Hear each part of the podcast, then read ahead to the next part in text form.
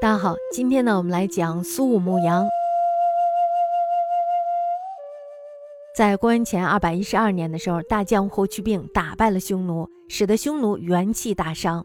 好些年呢，他们都不敢派兵到汉朝的边境来骚扰。有时候呢，甚至双方还会互派使者以表示友好。可是呢，匈奴单于他并不是很讲信用。他经常扣留汉朝派去的使者，汉朝呢为了报复他，也经常扣留匈奴的使者。那么在公元前一百年的时候，匈奴且帝侯单于心里，他就怕汉朝出兵打他，于是呢他就派使者到汉朝来求和，并且呢把以前扣留的汉使者全部都送了回来。汉武帝呢为了回应他的善意，就派中郎将苏武为正使，副中郎将张胜为副使。带着助手常惠，还有一百多名士兵，还带了许多的金银绸缎等礼物，护送以前扣留下来的全部匈奴使者返回匈奴。苏武到达了匈奴以后，原来投降匈奴的汉人于长，还有就是张胜，这时候就开始密谋了。他们一看到有汉使者来了，是吧？正好是一个机会，可以邀功嘛，也可以洗白他们投降的耻辱。他们想干嘛呀？他们就想要劫持单于的母亲归汉，这样呢，他们可以立一大功。但是呢，还没有动手就被匈奴人给发现了，并且呢，还牵连了苏武。苏武呢，他不愿在匈奴受审，因为他觉得这太耻辱了，是吧？所以呢，他就想要自杀，但是呢，却自杀未遂。单于呢，这时候一看他也是一个铁骨铮铮的人，就非常的敬重他，于是呢，就派汉朝的降臣魏京去劝降。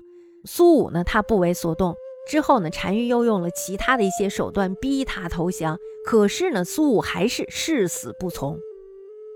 匈奴对他一点办法也没有，也不能杀他，因为他毕竟是大汉的使者嘛。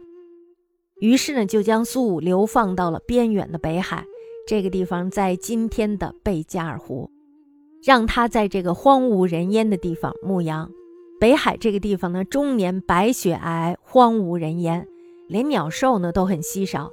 苏武饿了，就攫取野鼠洞里的草籽来充饥。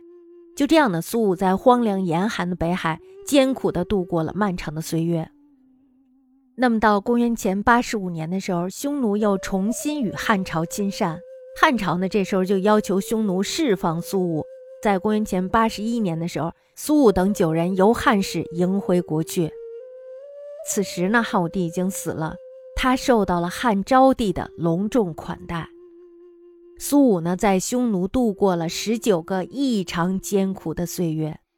他在匈奴呢，持节不屈，被后世视为坚持民族气节的典范之一。